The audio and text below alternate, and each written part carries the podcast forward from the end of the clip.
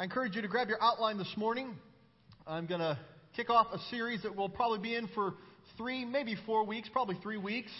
And then we'll go back to the book of Acts where we've been studying for a while. But uh, there's a number of passages of Scripture that we're going to walk through today. And to help you track along, I've, I've put them on the screen and they're in your outline there for you. But don't misunderstand how important it is to see these Scriptures in the context of the Word of God which you hold in your hand, whether it's your device or the book in your hand, they not only fit, but they are a part of that context.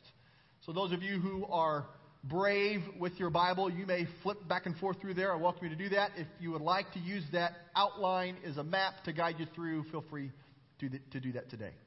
His name is Wayne Cordeiro. He's a pastor in Hawaii. And uh, many of our men in this church have been studying one of his books entitled The Divine Mentor. And a couple weeks ago, in one of the assigned chapters that we're reading, Wayne tells a story that I shared with our guys. It was just too good for me not to share again with us here.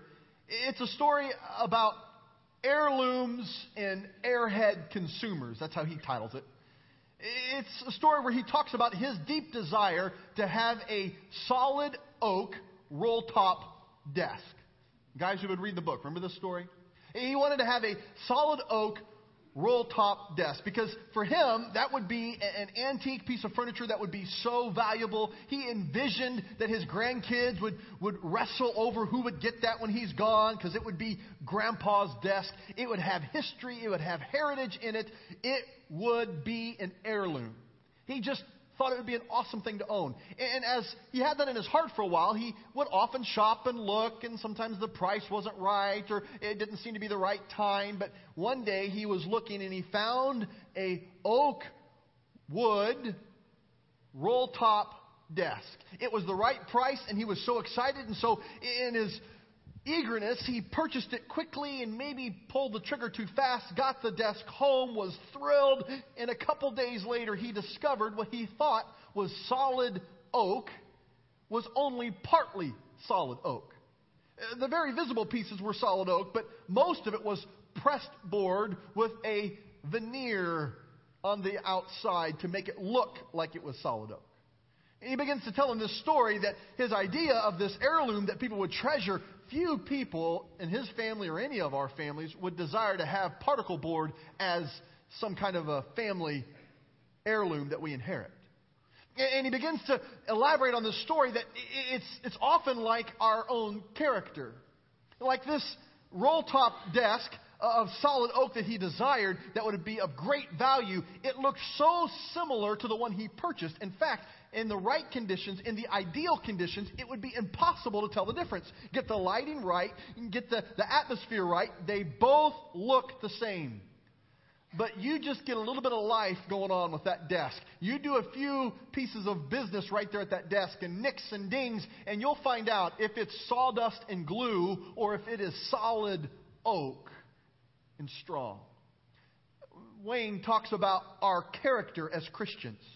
That we are passing on something to the people after us. The way you and I live and our relationship with Jesus, the way we live our life doesn't just affect us, it affects everybody around us. And you're passing on a legacy of something. Is it a legacy of this veneer, of this press board, of sawdust and glue that has little to no value? That as soon as life comes, you begin to see the evidence of how fake it really is? Or is there a solid oak in your relationship with Christ, and you begin to see that come out in your character. In this message this morning, I really want to share, I really want to ask two questions. But to get to those two questions, uh, there are three or four key truths I want us to look at in this series entitled Encountering Jesus. Because our desire is not to have some kind of fake picture of a relationship with Jesus or a walk with Jesus, or to have just it look right, that we look like disciples of Jesus under the right circumstances, in the right light, in the right setting. But as we go through life and we experience pain, as, as we go through life and we take the, the bumps and all the things that happen, we will begin to see if we've had a real encounter with Jesus. You see, all throughout history, we see this truth being made known. The moment that people have an encounter with authentic truth, it changes everything. Jot that down. If you have an encounter with authentic, genuine truth, it will change everything in your life. I could talk about Christopher Columbus when he sailed the ocean and he had an encounter with the truth that the earth was not flat, but it was round, and his discovery changed everything. I could tell a story about the United States in the 1800s when the North would battle the South and when the U.S. had an encounter with the truth about the equality of mankind, it changed everything. I could talk about America again, and when we encountered the sobering truth at 9 11, and we saw it changed everything the way we viewed our safety, and we saw our borders were not as secure as we thought they were, the way we did life, the way we did commerce, the way we would travel, everything changed by an encounter with that truth. I could go on and on throughout your personal history, through mine, in our individual lives, as our collective lives. When you experience authentic truth, it changes something around you. I have told you parts of this story before in different places, but it bears repeating again. There was a truth that I kind of knew my whole life. I don't remember when I first found out the truth. And it's the same for you. It's not when you find out the truth, but when you know this truth, when you have an encounter with this truth, it should change something. I was adopted. My only sister, Amy, she was adopted. My wife, who I didn't know when I was adopted, when I was a baby, she was adopted. Her only sibling, her brother Travis, he's adopted. So for our families, adoption was the normal thing. So if you don't have adoption in your house, you guys are weird, not us. And I always knew this truth, and I had encountered this truth from before I could even remember. And, every night I'd go to bed, my parents would tell me the story of a husband and wife who wanted to have a child. They couldn't have a child, and God brought them a baby boy, and I'd raise my hand and go, I'm the baby boy. It was over and over and over every night. I can't ever remember when I first heard the truth, but I knew that truth, and it changed things for me. It impacted my life in a huge way. But it's not just the first time that I encountered that truth as I got older, there was new pieces of that truth that began to change things even more and even more and even more. As I got older, I, I learned a little bit more about my birth mother and learned that she was 16 years of age when she had me, and, and she made the great loving choice to give me to what she thought was the most loving thing to do to a Christian family who could raise me, could give things to me in a way that she didn't feel like she was equipped to do. It was the same truth, but I saw another aspect of that truth, and it changed me. It impacted me forever. As I reached my teenage years and I discovered this legal truth that when you adopt a child, you give up your right to abandon that child without legal punishment. I loved this truth. I could remind my father of that many days in my teenage years. You're stuck with me or else as I got older and, and I got married and, and Carrie and I had a child of our own and I, I played the role of a father, I began to see a love that you have for your child and seeing the choice my parents made, that truth changed me again. And see, when you encounter a truth, it changes things. Not once, but as you continue to encounter that truth, it should change you over and over and over and over again. I want to talk today and next week and the next week about an encounter with Jesus, not just one time, but an ongoing encounter, things should change in us. Thousands of years ago, there was an, another encounter with truth. There was God's people, the nation of Israel, and they found themselves in a place living in Egypt with a leader named Pharaoh. And he had put God's people into slavery. It was terrible for them. And God raised up Moses and and God told Moses, I want you to go to Pharaoh and tell him, I want you to let my people go. I want to take them to the land that I have for them. And you know the story, especially if you've seen, you know, Charlton Heston's movie, The Ten Commandments, or maybe if that's not your generation, you saw Prince of Egypt, or, or maybe you, you saw it in your Bible story book. We, we've seen this over and over again, but I don't want us to lose sight that this is not only a real life account, it fits into this encounter we have with Jesus. Let me show you how. So Moses goes to Pharaoh and he says, uh, Let my people go. And Pharaoh says, No way. It's rooted in Exodus 12, 1 through 13. Look at it with me, either in your outline or in your Bible.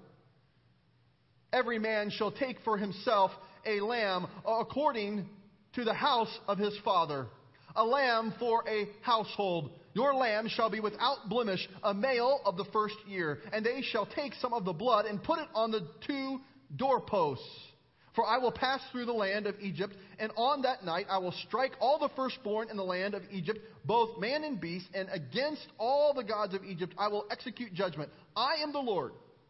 Now the blood shall be a sign for you on your houses where you are. And when I see the blood, I will pass over you, and the plague shall not be on you to destroy you when I strike the land of Egypt. What is that talking about? How does that have anything to do with us having an encounter with Jesus? You see, what's happening is Moses was telling Pharaoh after plague after plague after plague that Pharaoh wasn't doing anything, wasn't responding. He says, Listen, hey, tonight, all the firstborn are going to be killed.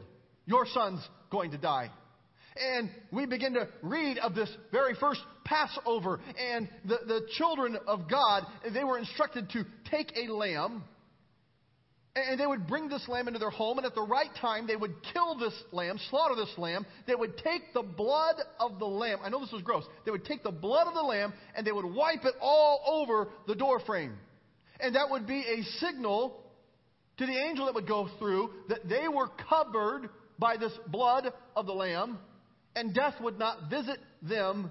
It would go to those who were not following God. That's exactly what took place. You might say, Brady, what, what is the significance of that? And what is with all this gory blood detail stuff? You see, killing the lamb was something that was required because innocent blood needed to be shed for the sin that had been committed. The lamb was a sacrifice, the lamb was a substitute who would die in place of that firstborn in that plague of who was supposed to die. And from that point on, the Israelites would clearly understand for them to be spared death, it would take a shedding of innocent blood. And for years after years after years upon after that, every good Jewish man would take a lamb and would offer it up as a sacrifice to God for their sin. Look at Exodus 29, verse 38 and 39. This is what you're to offer on the altar regularly each day. Each day. Two lambs a year old. Offer one in the morning and the other at twilight.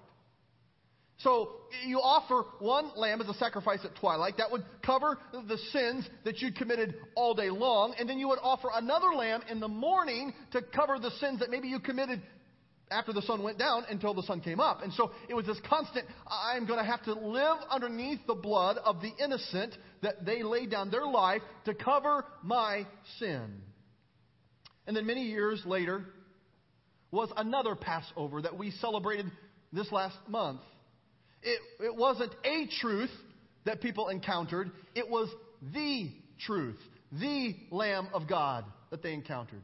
See, 2,000 years ago, every Jewish man was racing toward Jerusalem because it was Passover. Every Jewish man had a lamb with him or a goat that was without blemish so that he could offer it up to God as a sin offering, a sacrifice for their sin. Yet 2,000 years ago, God did something else. He had something else in store. He was going to provide not a lamb, but the lamb. So that no person would have to take the life of an animal, uh, an innocent animal, to cover their sin. And we'll talk about it in a moment, but when they would sacrifice that lamb, the animal, it would not cleanse or get rid of the sin, it would just cover the sin. But in the lamb, that God would provide, it would do something completely different that had never been done before. And there's three things that I want us to look at so we can understand to get to these two questions of why I really am talking today. It's for these two questions, but we need to go through these three things to get to those two questions. The first is this. If we're going to have an encounter with Jesus, we need to understand what this encounter is and understand who he is as we are encountering this truth. We have to know and come into contact with the Lamb and understand that the lamb was provided.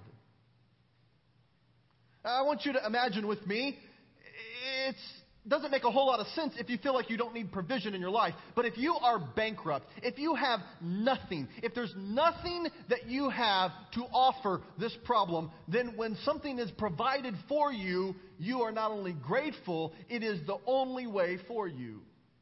Now, I think before we get into the scripture on this, this idea that the lamb is provided for us, it just seems kind of like, you know, second grade Sunday school. What's the big deal? We kind of learned this a long time ago. why should we talk about this today? The reason it's a problem is because a lot of us, I don't think we're convinced that we need anybody to provide anything for us.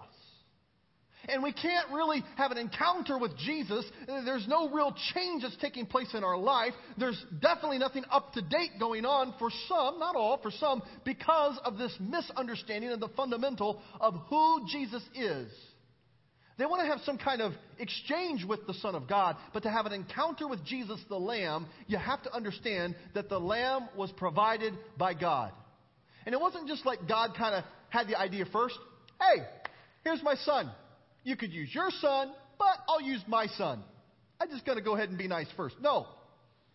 There is nothing that any man or any woman could possess or have that could provide the same thing.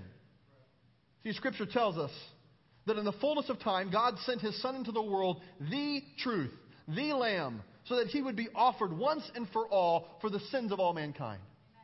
But, but God, out of his great love for you, provided this Lamb. He offered you this Lamb on behalf of you and your sins. Look at Genesis 22. I'm going to read Genesis 22, 7 and 8.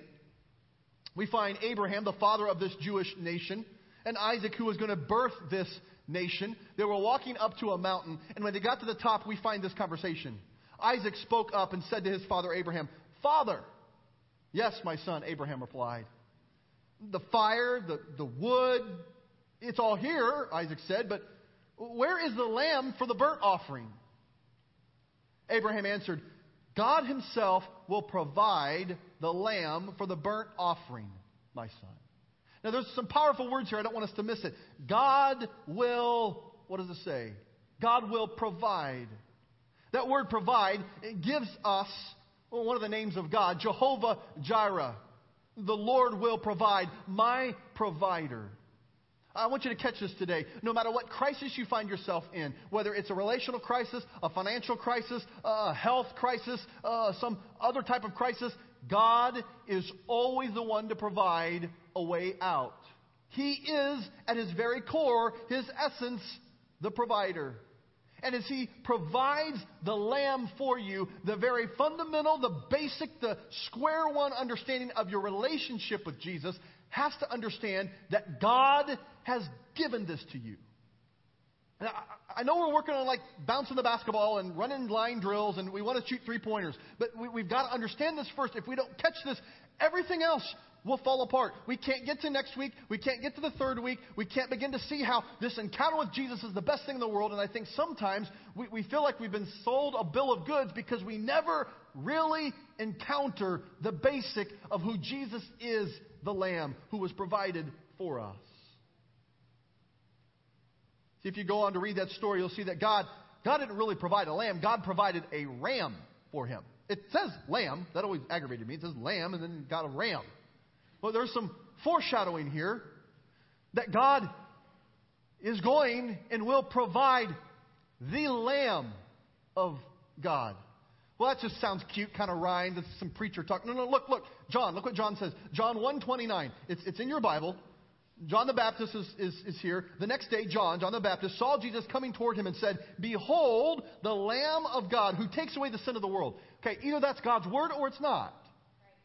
God is, is giving us some clues to our understanding of how important Jesus is, who He is in our life, and why it is so foundational, so basic for us to get that God provided the Lamb in Jesus Christ for us. Takes away the sin of the world.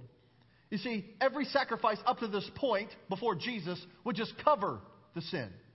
But here, John the Baptist is highlighting that now Jesus, the Lamb of God, will take away the sin of the world. We're going to come back to that in a moment. So the Lamb was provided. Second, the Lamb was pure. Now imagine with me, you could have a gold plated watch or a gold plated necklace, and it may have some value, may have some sentimental value, may have some actual value to you, but if that was solid gold, it would change the value dramatically. Because when something is of value and it is 100% pure of value, it is so different than anything else that is mixed. Jesus was not only the lamb that was provided, Jesus, the lamb, was 100% pure, made of one thing, 100% focused on pleasing the Father, 100% love for you and I. He is of the highest value. Exodus 12:5 Your lamb shall be without blemish, a male of the first year. You may take it uh, from the sheep or of the goats. This Hebrew idea here without blemish is what we're understanding as purity. It is made of one thing. There is no deviation of it. It is one pure animal. 1 Peter 1 18 and 19 says, For you know that God paid a ransom to save you from the empty life you inherited from your ancestors. And the ransom he paid was not mere gold or silver, but with the precious blood of Christ, as of a lamb without blemish. The same idea. It is purity made of one thing and without spot. And Jesus is the price that was paid by God for your sin that is 100% pure. I think sometimes this encounter with Jesus, a real vibrant relationship with Jesus, we don't experience it. One, we don't really feel like we need anything provided for us. We prayed a prayer, we kind of got our get out of hell ticket punch. I don't really need anything else from God. I don't need anything else from Jesus. No wonder I don't want to spend time with Him. Another reason that, that we don't want to spend time with Jesus who cares about being pure? Kind of like my gold plated watch. Solid gold is, is more malleable. It can get dinged up. It can, you know, I, I just need it to look good. I don't need it to be solid all the way through. Like Wayne's roll top desk. I mean, solid oak roll top desk is, is kind of cool. It's kind of good, but I don't, I don't need to invest in that. I just, I need it to look like it's an heirloom.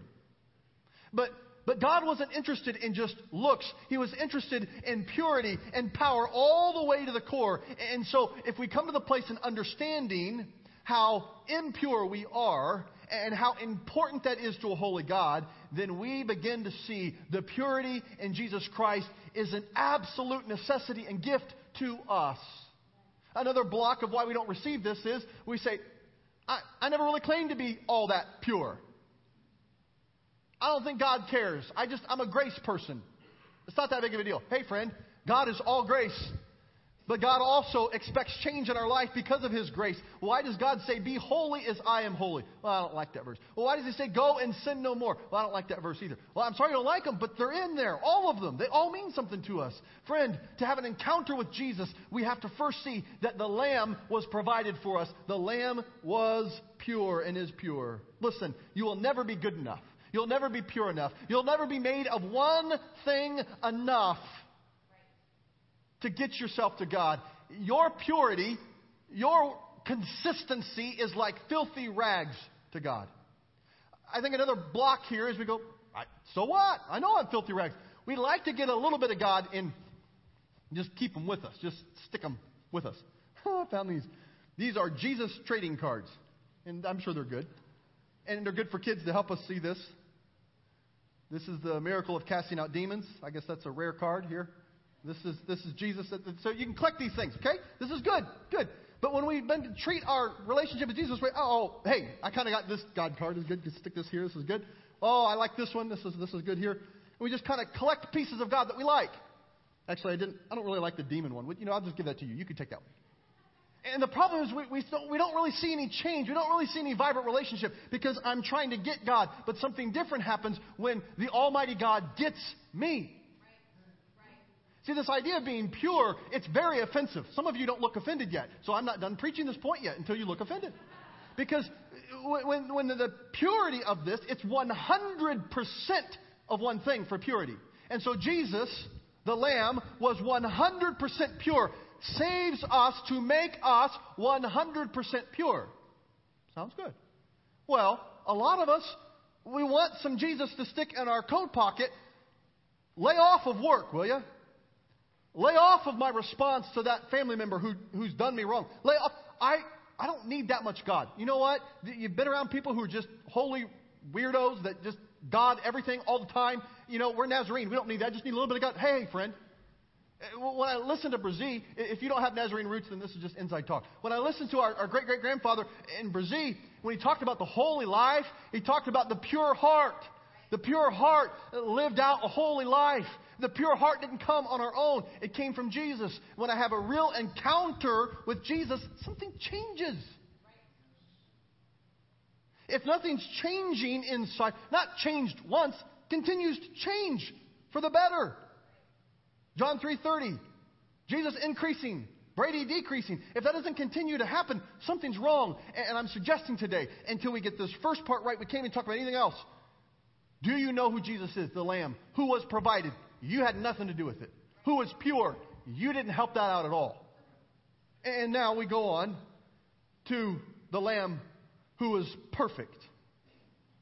Now, now we get this.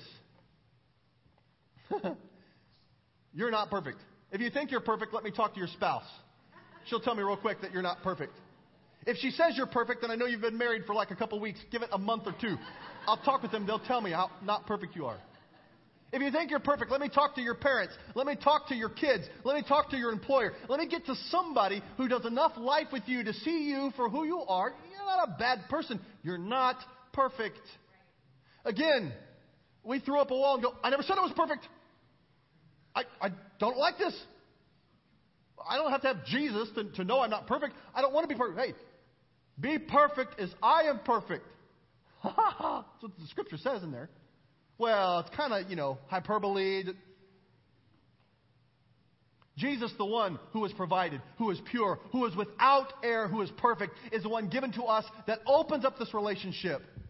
Why is it that some people who, who profess to know Jesus, who call themselves a Christian, don't want to spend time with Jesus? They're not convinced that they need anything provided for them. They're not convinced that they should be pure or made of one thing. They kind of like having some diversity. They're not convinced that, that God is calling them to be more and more like Jesus. It just happened once. Let's leave it alone until I die, and then I'll go have a supper with him somewhere sometime.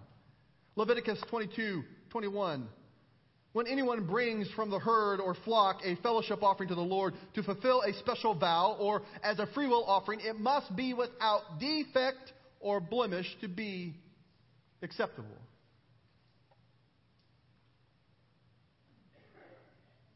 Our lack of understanding of this purity and of this Christian perfection, I think, is our lack of understanding of who God is in His holiness.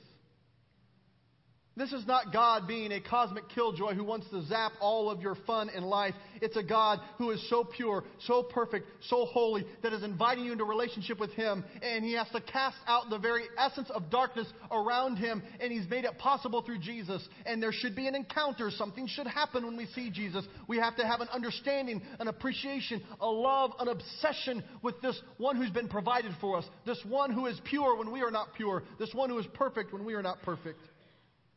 Just like the Hebrew people many years ago, Moses told them that the Lamb would keep them from death entering their house.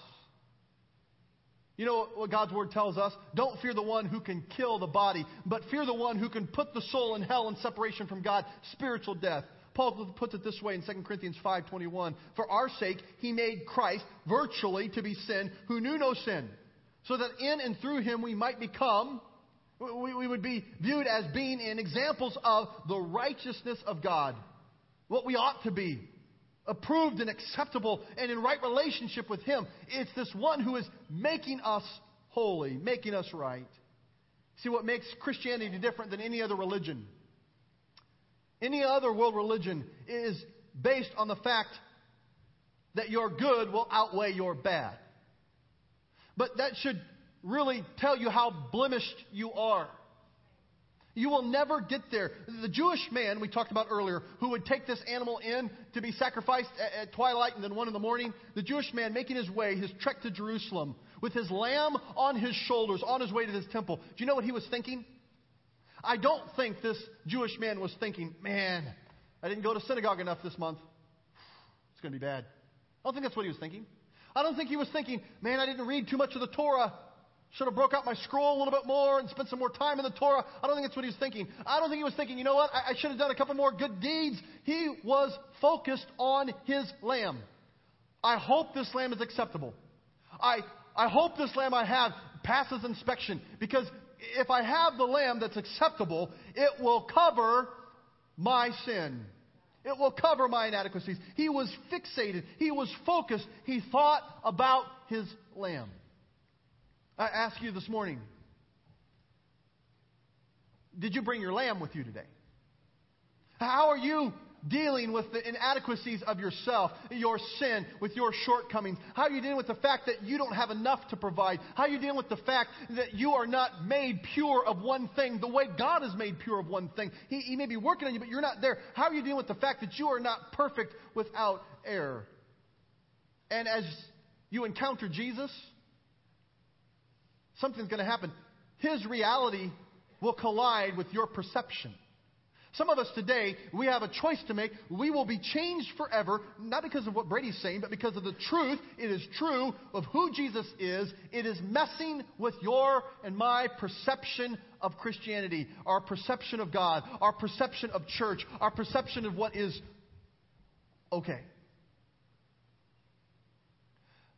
I don't want to downplay the prayer that you or I prayed at one point here or there or somewhere that invited Jesus into our heart. Maybe you prayed that prayer with me last week. I told you on Easter Sunday, if you prayed that prayer to accept Jesus in your heart, I'm not just excited that you did that. That's great. That is good. There is power in that. It's just the beginning.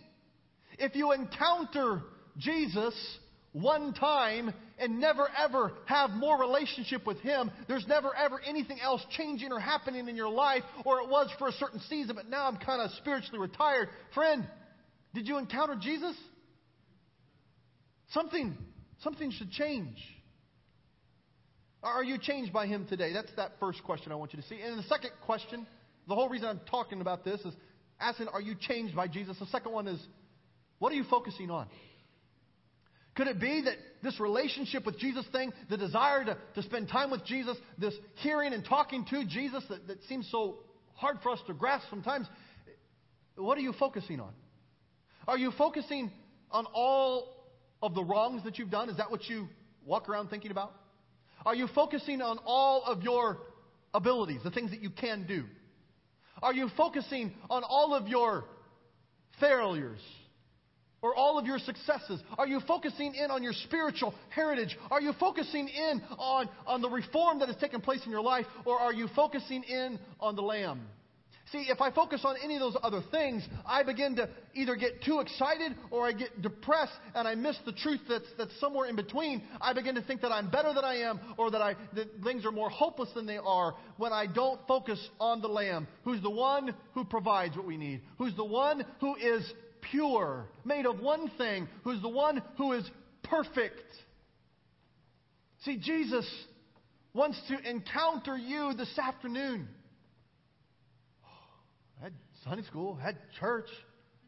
I'm going to come back and hear the teens tonight. Leave my afternoon alone. This God thing's wearing me out. He doesn't fit here. Not the way he wants to. It's everywhere. And it's not like pressure. I talked with a friend this last week. It was so good. He was sharing with me what, what a insight another person had given to him. It said that if you're living for Jesus and you don't have freedom, you're doing something wrong. Something's wrong. There should be freedom. It's not freedom to stay stuck in the junk, it's freedom from the junk. As Jacob comes and we get ready to get out of here today, I want to ask you to zero in on those two questions. Have you encountered Jesus? And, and here's how we know. Are, are you changed today by Jesus or just once upon a time? And what is it that you're focusing on? Because if you've had an encounter with Jesus, you'll be changed again today, and this afternoon, and tonight, and tomorrow. You'll continually be changed by Him. Why? Because He's the one who provides. He's the one who's pure. He's the one who's perfect. You're not. And what is it that you're focusing on? It's often one of those two things that, that clobber us, and we can't get on to what we're going to talk about next week about Jesus being our shepherd. He wants to speak to you, He wants to correct you, He wants to bring you in close. But until we get this part right, we resist that because we don't understand who He is as the Lamb. Let's pray together. Heavenly Father, oh Lord, I pray that you'll, you'll get my words out of the way and allow your truth to encounter us today. Lord, I thank you for the fact that there's an overwhelming number of people in this room who believe in you, who, who I think believe on you. Lord, you know my heart is not to cause anybody to doubt their salvation. My heart, Lord, is when you call out to us, do you love me? Do you, do you, do you love me? No, do you love me? Jesus, we thank you that you're the only one who can provide for us. You're the only one who is absolutely pure. You're the only one that is perfect. And you set up all the other things that are to come in the couple weeks ahead of us. But Lord, if we don't have that foundation right, we confess that we get so caught up in, in wanting you to be proud of what we have done, of resisting the fact that it's almost as if you don't care about what we bring to the table, uh, resisting to the fact that, that we're better than someone else down the street. Lord, would you forgive us for confessing with our mouth, but allowing our hearts to get far from you?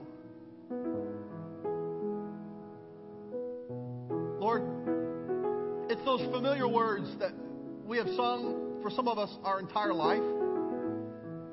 About your son Jesus and his name, and how much we love his name, how much we pray in his name.